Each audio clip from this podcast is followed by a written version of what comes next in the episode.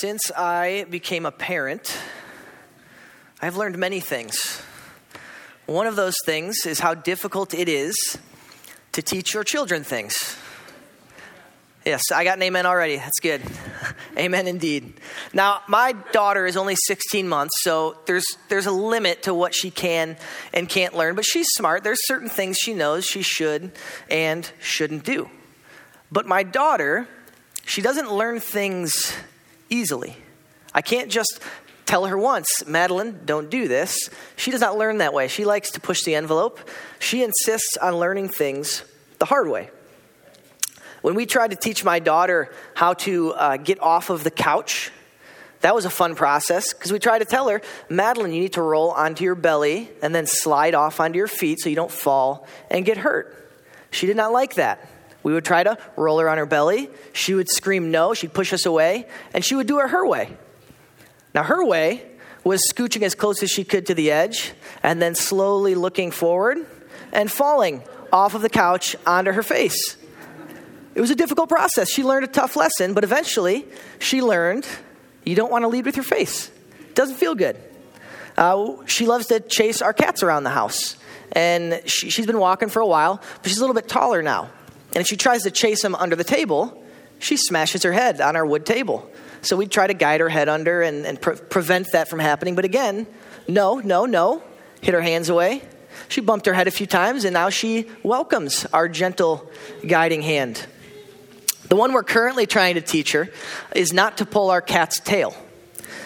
Our cats have been very patient so far, but I feel like there's another tough lesson coming here pretty quickly. It's cute and it's funny when, when a baby is stubborn, when they refuse to listen, when they decide that they are going to learn the hard way. It's a lot less funny when it's an adult, when it's a grown follower of Jesus who refuses to listen to God and His way, but insists on learning things the hard way. In our passage this afternoon, David shares his own experience of insisting on learning the hard way, not to conceal his sin, but to confess it instead. And he wants to use that experience to warn each of us not to make his same mistake. And so the Holy Spirit, through David in Psalm 32, is challenging us not to be foolish, not to persist in sinfulness, not to cover it up but to be wise when we sin and quickly confess it and seek forgiveness from the Lord. Open your Bibles with me to Psalm 32, and we are going to read verses 1 through 5. Blessed is the one whose transgression is forgiven, whose sin is covered. Blessed is the man against whom the Lord counts no iniquity, and in whose spirit there is no deceit. For when I kept silent, my bones wasted away through my groaning all day long. For day and night your hand was heavy upon me. My strength was dried up as by the heat of summer. Selah. I acknowledged my sin to you, and I did not cover my iniquity. I said, I will confess my transgressions to the Lord, and you forgave the iniquity of my sin. Selah. Now, you'll notice the word Selah there is used a couple of times in these verses. It, will be used once later in the psalm as well. And I wanted to hit that right up front. This, this is simply a poetic or, or a musical term. Um, we don't actually translate it. It is Selah in Hebrew as well. And, it would let the people reading this psalm in worship know that, that the author intended a pause, a break in the structure of the psalm there. So we just took the Hebrew word and we gave it some English letters, and that's what it is. So as we read through that, you can see that they're calling for us to take a little bit of a pause. Now, the main thrust of this psalm is seen in the first two verses. God offers great joy and forgiveness to sinners. Those who experience the forgiveness of God are blessed, it says. And the use of the word blessed here is what's called in Hebrew an abstract plural. So it's written in a plural form, but that doesn't, it doesn't indicate multiple blessings. It indicates the extent of the blessedness. So this is not a mere statement from David, this is an exclamation. He, he's excited about how blessed the forgiven sinner is. You could translate this as How blessed is the one whose transgression is forgiven, whose sin is covered. that man is incredibly blessed. And the blessedness being spoken of is the, the blissful joy that stems from being in a right relationship with God. And every believer knows that there is no better joy, no better comfort than knowing that you are within the will of God, walking rightly before Him. It feels right. It feels like we are in the right place when we are doing what the Lord has asked us to do. So we are blessed when our fellowship with the Lord is not hindered by our own sinfulness. The one who confesses their sin receives forgiveness, that doesn't have to carry the guilt uh, of their sin weighing them down. That person has great joy in the Lord. There are four phrases here that, that modify or qualify the blessed person from verses 1 and 2. And three of them parallel each other, and the fourth adds a, a related but a different element. So in the first three, we find three different phrases describing the forgiveness of the sinner. And each one of those phrases uses a distinct word for sin. So you'll see the first one is transgression, the one whose transgression is forgiven, the one whose sin is covered, and the one whose iniquity the Lord does not count against him. That first word, transgression, is, is an intentional, a willful sin. This is a willful rebellion. This is an act of defiance against the one who is in authority over you. This is the kind of sin when you, when you say, Yes, God, I know that you said this is not right, that this is wrong, but it looks really good and I'm going to do it anyways.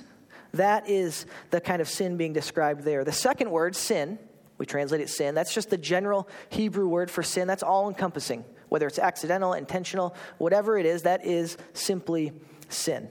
And that final word, iniquity, it can also be used to speak generally about sin, uh, but the nuance of that word is more to emphasize the guilt that we carry because of our sin. And the use of these three different terms is probably a little bit of a stylistic choice on David's part, but it also paints a picture of the total and complete forgiveness the Lord offers to those who are willing to confess and repent. When we confess our sins and repent, the Lord carries them away. That the word we translate forgiveness, that's what it literally means to lift up and move it somewhere else. The Lord carries our sin away from us. He covers it or conceals it. He doesn't associate that with us any longer. Our guilt is no longer counted against us. We're no longer seen as guilty. What a gracious God we serve. Who else could show such incredible, unending mercy every single time we sin? Because I don't know about you guys, but I sin a lot. The Lord's forgiveness is truly unending. But there's one more qualifying phrase, as I said, for the one who is blessed. And it's that the one who is blessed has no deceit in his spirit. And this is a bit strange because we would expect just a fourth phrase qualifying the forgiveness here, but what we actually get is a prerequisite for experiencing the forgiveness of the Lord. One can only be blessed when there is no deceit in his spirit. And this specific kind of deceit that David has in mind, it's a kind of deceitfulness that seeks to deny or to, to hide one's own sinfulness. So when we continue to indulge in secret sin, rather than confessing and repenting of it, there is deceit in our spirit. When we try to justify our sinful choice, when we say, yeah, probably wasn't the best choice, but I, I had to make it, I didn't have any other option. When we make that kind of statement, there is deceit in our spirit. Or maybe when we only partially confess because we don't really want to wrestle with, with how wicked our actions were, that is also deceitfulness in our spirit. Refusing to fully and honestly confess our sin to the Lord is to reject the joy of unhindered fellowship with Him. If you allow deceit to live in your spirit, you are rejecting many of the blessings that we enjoy by being followers of Jesus. The, the, reminder that David's giving us, this, the wisdom of this psalm, this is for each of us. This psalm was used in corporate worship. This was for the believer. This is not for the unbeliever, but for you and me who claim to follow Jesus. You may think that you're getting away with, with that secret habit. You know, you might hide it well from your spouse, from your friends, from, from your fellow church members, from your elders. But, brother or sister, you are not getting away with that secret sin. You may think there are no consequences for your sin, but there are, and they can be extremely severe. The longer that sin remains in your heart and in your life, the longer you go without confessing it, without seeking forgiveness, the greater strain you will place on, the greater strain you will feel on your relationship with God. And not only that, by refusing to confess, you risk placing yourself under the heavy hand of the Lord's discipline. It would be so much easier just to confess our sin. But sometimes, like my 16 month old daughter, like David in this example he's going to share, we insist on doing things the hard way. Verses 3 to 5, David uses his own experience of learning the hard way. And he's trying to help us not make the very same mistake. And we don't know exactly what sin David is speaking of. Some people speculate that it was his sin with Bathsheba. Um, he just doesn't say, and it, it doesn't really matter all that much because the point isn't how he sinned or what he did. The point is that he withheld, he did not confess his sin to the Lord. That is what's clear that David was silent and refused to confess. And when he was silent, he says, his bones wasted away through his groaning all day long. So David, in his pride, was refusing to confess, refusing to seek the Lord's forgiveness. And the outcome of that silence, the outcome of letting that sin persist, was utter and total misery. And, and all of us have experienced this guilt, right? The feeling of being sick to your stomach over your sin, the fear of hoping nobody finds out what you did, that feeling like you need to cover it up, that regret, that wishing that you had made a different choice. That kind of guilt is destroying David, and it feels as though his body itself is just wasting away. The Spirit works to convict all of us when we sin, but it seems that God has intensified the guilt that David felt as a means of his discipline. Because he says that the hand of God was made heavy upon David day and night. There was no rest from the discipline that David was experiencing. And again, we don't know exactly what this discipline looked like, but based on David's description, I think we can uh, make an educated guess that it had to do with, with the heavy and overwhelming guilt that he was feeling. But his bones waste away, and it says that his strength was dried up in the summer heat. Now, David uses a really unique word for strength here. And I just wanted to share this because I found this really interesting. The word that he's using here for strength is not the normal word, it's used twice in the whole Bible. It's used here, it's also used in the book of Numbers. When it's used in the book of Numbers, we translate that word cake. Now, how do we get from cake to strength? Well, the cake in Numbers is a very specific type of cake. It's sweet, it's moist, it's baked with oil, kind of infused into the bread to keep it moist. And when David uses this word, I think that's the point. He, he's using that idea of moisture in order to make this little metaphor with the summer heat, because he says the summer heat has dried up his strength.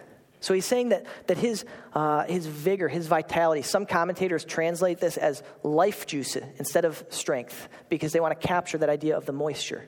Like the summer heat dries up the moisture that a plant needs to survive, the Lord's discipline is sucking up the, the moisture, the vitality that David needs to keep on living. David's unconfessed sin has put him into severe spiritual, emotional, and physical distress. It appears that, that the Lord's discipline, the weight of this intense guilt, have put him even into a severe depression. His body, his energy, it's all been sapped. He has no strength. He's always miserable. Day and night, he is groaning and crying out. There is no relief from the misery he feels.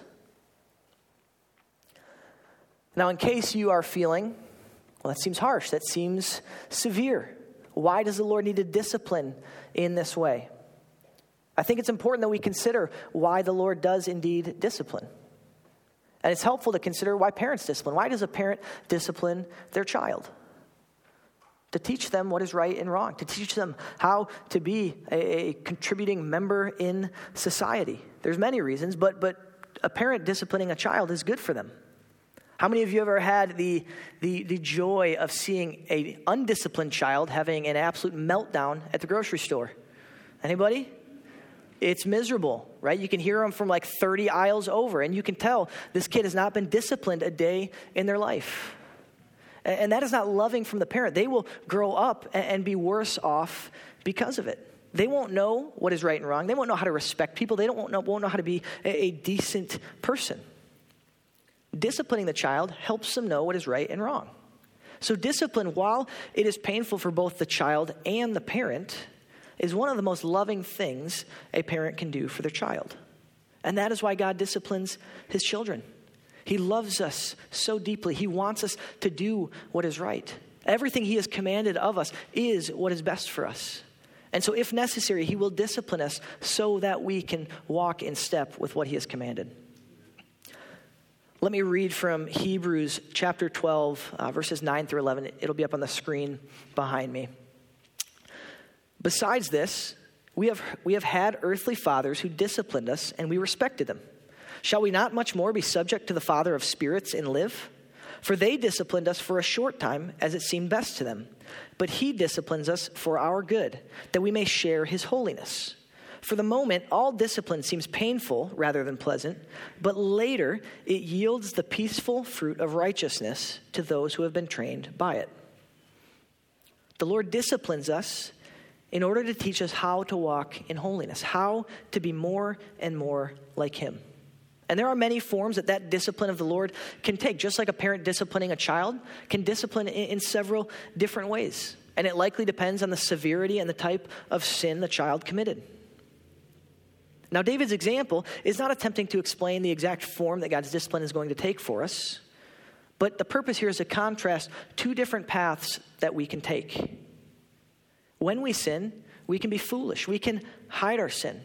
We can continue to, per- to pursue it, to continue insisting on that sin, refusing to confess, or we can be wise. We can confess that sin, embrace the Lord's forgiveness, embrace unhindered fellowship with Him. David tells us in verse 5 that when he acknowledged his sin, he, when he stopped covering it up and concealing it, the discipline ceased. The Lord forgave him. It is far better for us to simply acknowledge our sin and confess it than it is to persist in that sin. And of course, God already knows what our sin is, but we must still acknowledge what we did. We, we must agree with God that we have indeed sinned and that we have fallen short of His standard. That's no different than what we expect when people wrong us, is it? If somebody comes to you who, who has hurt you deeply and they simply say, Garrett, I, I'm sorry. I mean, the next question I'm going to ask is, well, why are you sorry? What are you apologizing for? I, I want to know why. I want to know that they understand why they hurt me, why what they did was wrong. Because if they can't even do that, it doesn't appear to be a very sincere apology. So when you confess to the Lord, acknowledge what you did. Don't sugarcoat it to make yourself feel better. Acknowledge the wickedness in your actions. Be honest before the Lord and acknowledge your sin for what it is. So if you find yourself constantly complaining about the things that you don't have, confess to the Lord that you have not been content with what He's given you. Or maybe you need to confess that, that you simply just haven't trusted in God's provision. When you allow your eyes to wander onto things that they shouldn't, when you look at things on the internet that you shouldn't be looking at, confess, ask the Lord to forgive your lack of self control and the lust that is living in your heart. Students, when you disrespect your parents, honestly acknowledge before the Lord that, that you have lacked humility, that you've refused to submit to the authority that He has placed over you for your good. Because it is through humble confession, honestly acknowledging our sin before the Lord, that we are blessed. And that's what David wants us to grasp here. If you're taking notes, number one is that confessing maintains fellowship with the Lord but refusing to confess leads to his discipline.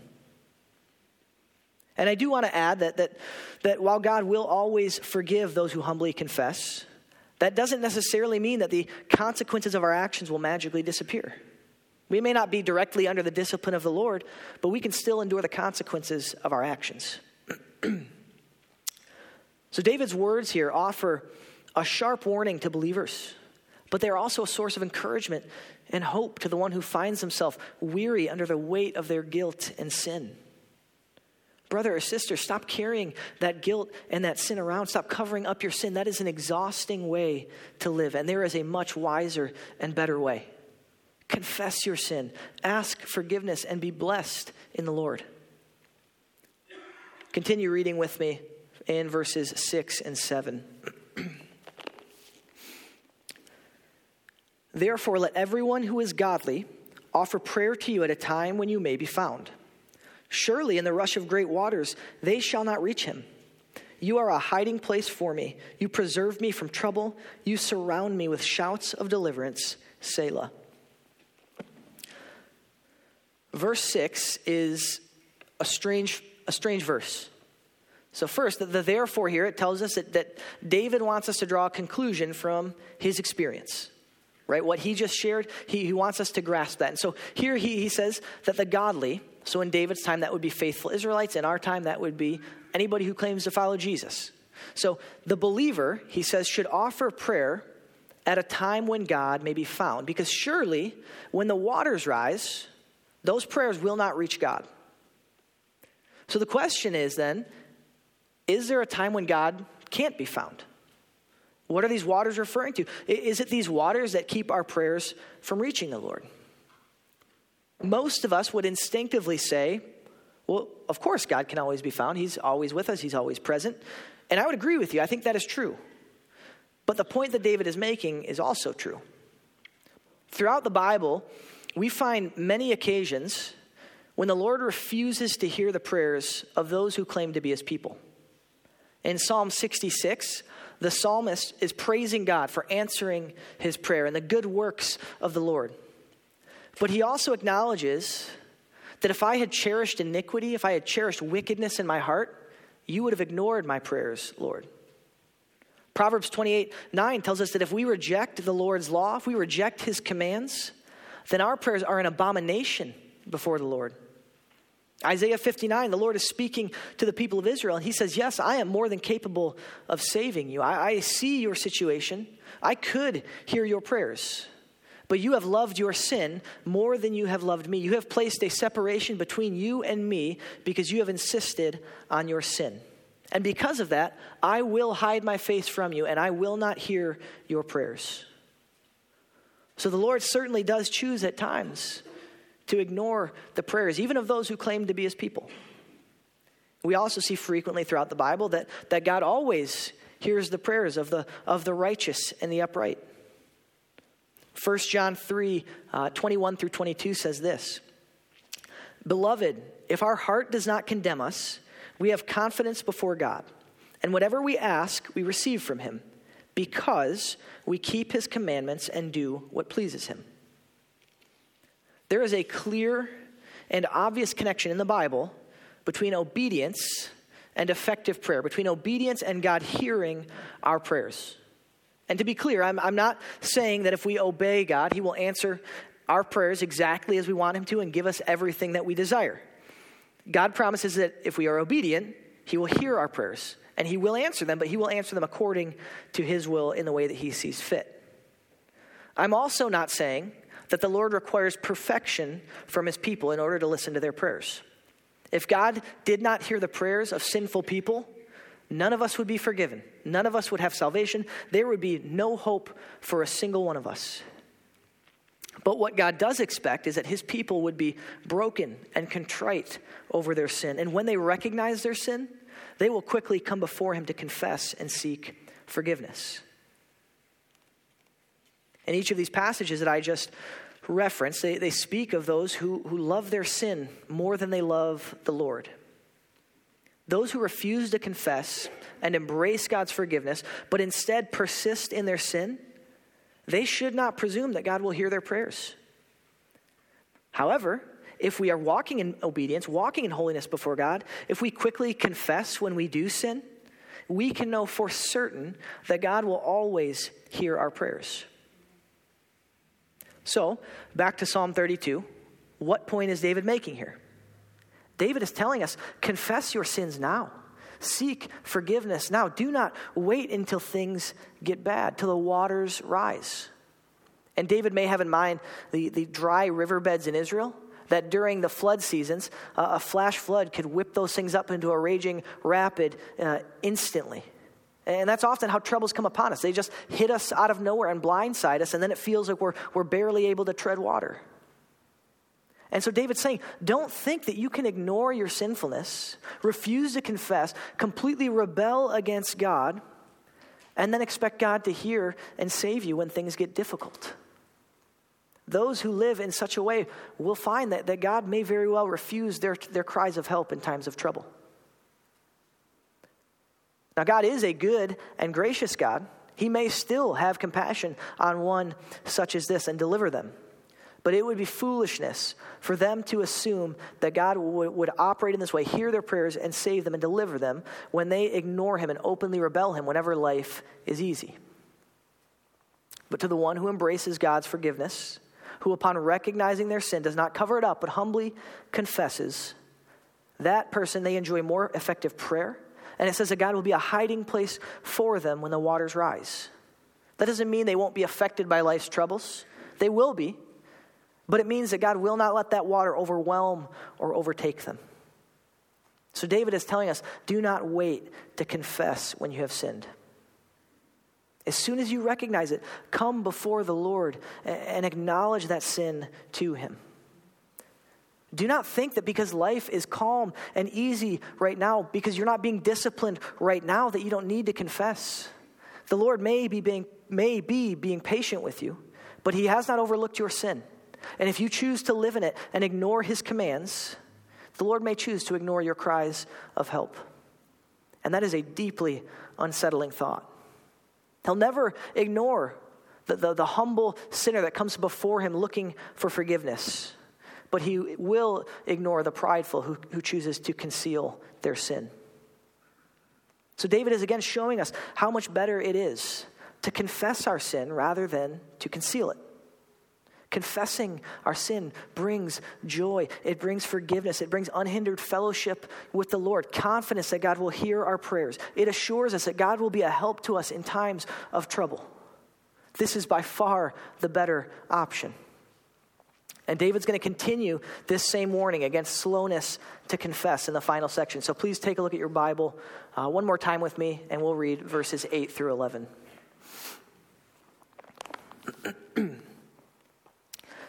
I will instruct you and teach you in the way you should go. I will counsel you with my eye upon you. Be not like a horse or a mule without understanding, which must be curbed with a bit and bridle, or he will not stay near you. Many are the sorrows of the wicked, but steadfast love surrounds the one who trusts in the Lord. Be glad in the Lord and rejoice, O righteous. Shout for joy, all you upright in heart.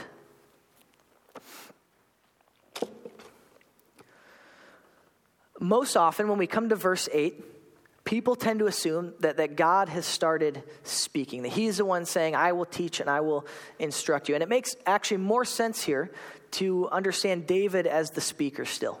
Uh, it would be strange because in verse 10, God, or God would be using the third person pronoun, him or his, and God doesn't often use that about himself. Um, I'm actually not aware of any places that he does use it. He may, I'm just not aware of them, but it would be uncommon for God to talk about himself in the third person, using the third person pronoun like that. But I point this out because many interpreters assume God to be the speaker here, and I don't believe that he is. You'll notice in the ESV, if you're looking at your Bible, there's no quotation marks there around those words. And that tells us that the translators also thought that this was a continuation of David's words here.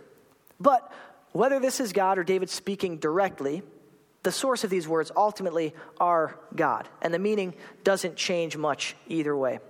So, in these verses, then, David is offering instruction and counsel to the congregation of believers, and he's applying the teaching, the instruction, to the topic at hand confession. To teach and instruct usually relates to the teaching of the law, the teaching of the Torah. And to give counsel is to give wise advice. So, David's intent now is to teach the people what the right and moral way to deal with our sin is. David wants the people to know what God requires of them when they do fall into sin. And that David does this with his eye upon them. It demonstrates the affection and the care that David has for these people. He's saying, I intend to counsel you, to watch over you, to ensure that you learn this, that you don't miss this and make the same mistakes that I have made. So David teaches by sharing his own failure in the first five verses, and now he does it through the metaphor, the metaphor of, of a horse or a mule. And he says that these animals have no understanding. And that's true. If a horse throws its rider from the saddle and the rider dies, was that an immoral action on the horse's part? No, it wasn't. If a mule kicks its owner, was that immoral on the mule's part? Certainly not. They don't have the capacity to understand morality. They don't know what right and wrong is. They, they, an animal doesn't make choices based on those things, right? They, they make it based on instinct, on fear, uh, on their, ba- their body's natural response to things like hunger. You can't reason a horse or a mule into doing what you want it to do, kind of like my 16 month old daughter. You must force it and teach it in the way that it should go. And you do this with a bit and bridle. So if you guys don't know what that is, the bit goes into the mouth, and depending on how hard you pull on that bit, it can cause mild discomfort to severe pain for that horse. And the way that you do that is, you pull this way if you want the horse to go this way. You pull this way if you want to go that way. And this allows you to direct the steps of the horse to keep it in place when needed. Parents, how many of you guys wish that you didn't need to discipline your children? Because your children, every time you ask them to do something, said, Yes, mom. Yes, dad. I would be happy to do this. And they obey the first time with a joyful spirit. Wouldn't that be nice? Yeah, it would be very nice. Oh, yeah. Students, teenagers, children, is your life easier when you obey your parents? Or when you take an attitude, you disobey, and you have to be disciplined only to end up having to do the thing you didn't want to do in the first place later? See, it makes, it makes a lot less sense when you phrase it that way. It would be easier if you did it without needing discipline. And that's David's point. Don't be like an animal that needs discipline to do the right thing. Don't wait until the Lord disciplines you to confess your sin to Him. Do the right thing right now. You have understanding, you know what God desires. The Lord will discipline his people who sin against him. But David is telling us it doesn't need to come to that. Look how miserable I was. Do you really want to go through what I went through? Let go of your sin. Confess before the Lord's hand is heavy upon you in discipline. It shouldn't take the Lord's discipline to change your ways. Why test his discipline? Why test his patience when you can simply enjoy fellowship with him and be blessed? We can choose to be foolish, to be overcome by the sorrows and the troubles of the world like the wicked are. You have that option. You can distance yourself from God by clinging to your sin. You can place yourself under the discipline of God, but that would be very foolish. You could also be wise. And when you recognize your sin, confess it. Embrace the forgiveness that He freely offers to us. Be surrounded in His steadfast love. This forgiveness, this joy, this love is freely offered to us, but we don't enjoy it to the fullest extent when there is deceit in our spirit. Finally, when we come to verse 11, David forms a parallel with verse 1. In verse 1, uh, or here in verse 11, he's calling God's people to worship the Lord, to respond to this incredible forgiveness that the Lord offers. And what other response is there? I mean, this is such a good deal for us. Confess, you'll be forgiven, and you'll be blessed. When we think of God's mercy and forgiveness, we ought to be moved to worship Him. In verse 1, those who experience the Lord's forgiveness are blessed. They find great joy because they are in right relationship with God. Now, here in verse 11, the righteous and the upright in heart, they're rejoicing, they're shouting for joy. That sounds much better than my bones wasting away all the day as I groan. They know that they are in right relationship with the Lord. The righteous and upright in heart, they're not perfect. They are sinners like you and I. They did not make themselves righteous, but they are considered righteous through their genuine and humble confession and through the gracious forgiveness of God. Confession and forgiveness bring the joy of unhindered fellowship with the Lord. That is the big idea. That is what David wants to instill into each of us.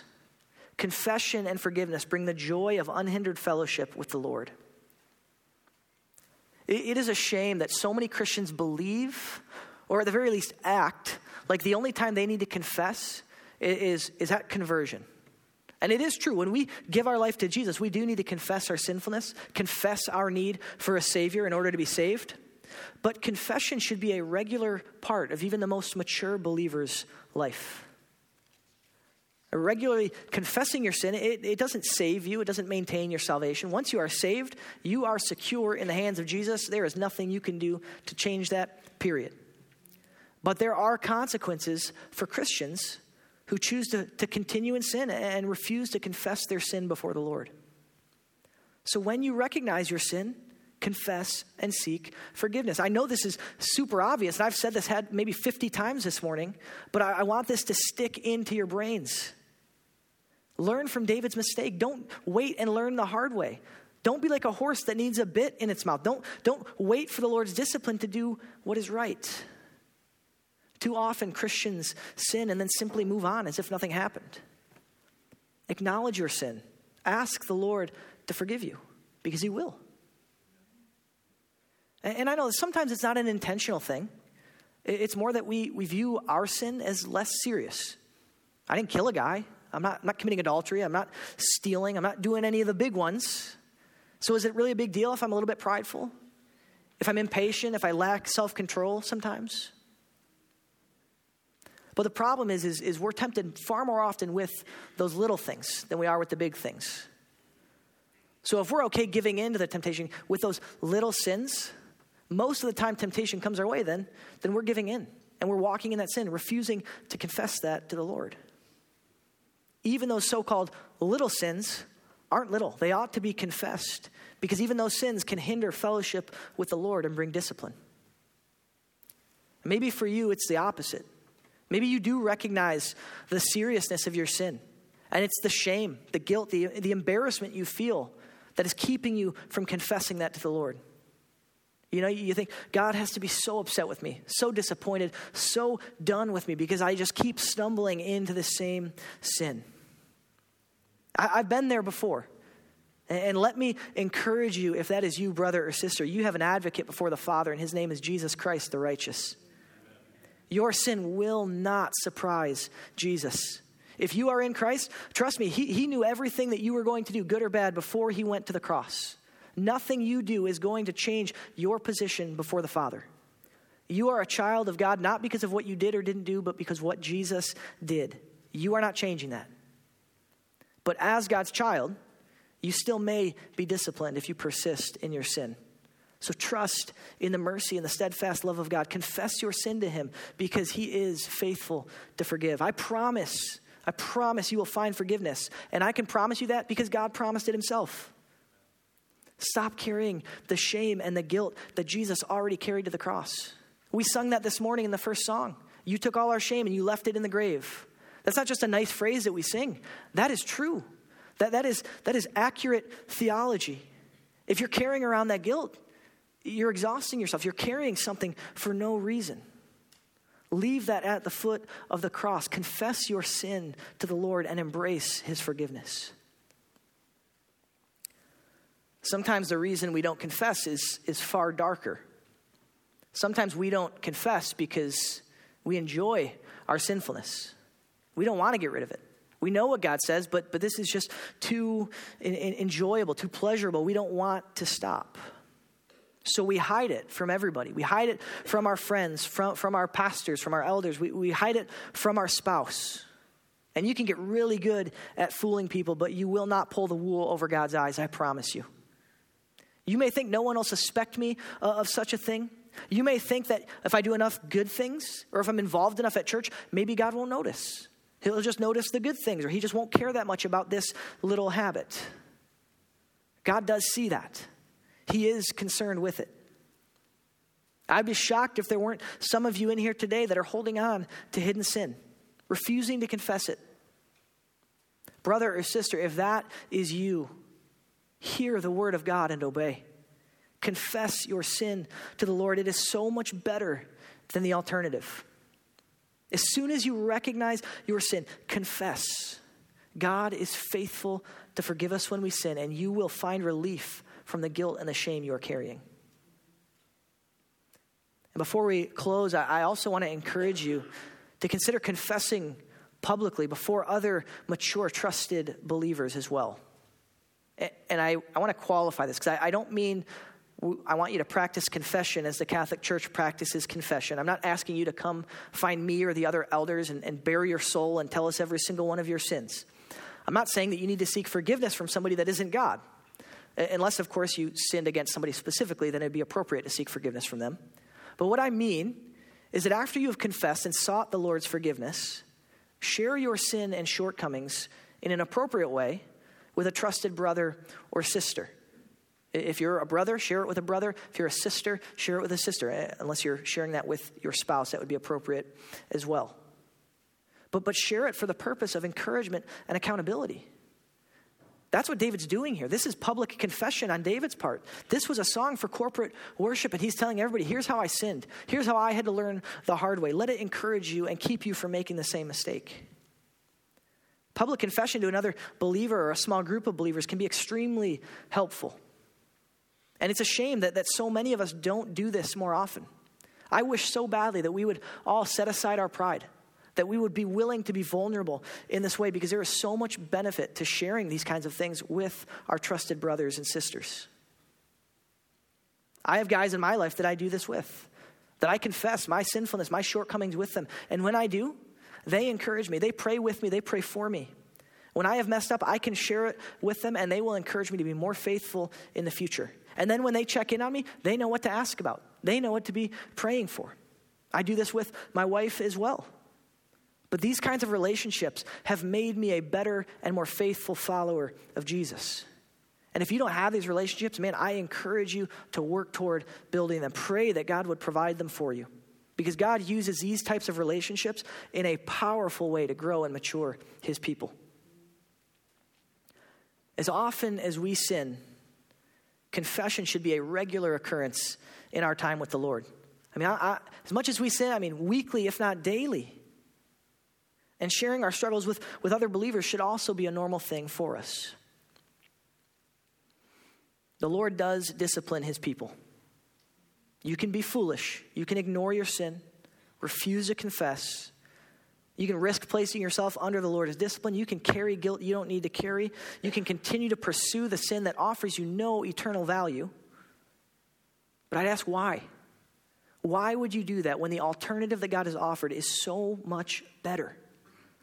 Don't make the foolish choice. If there is sin in your life, I urge you confess that to the Lord today. Whether you feel it is large or a small sin, confess it, seek forgiveness, and embrace the joy of unhindered fellowship with the Lord. Let's pray. Heavenly Father, we are humbled and, in awe when we think of the depth of your mercy.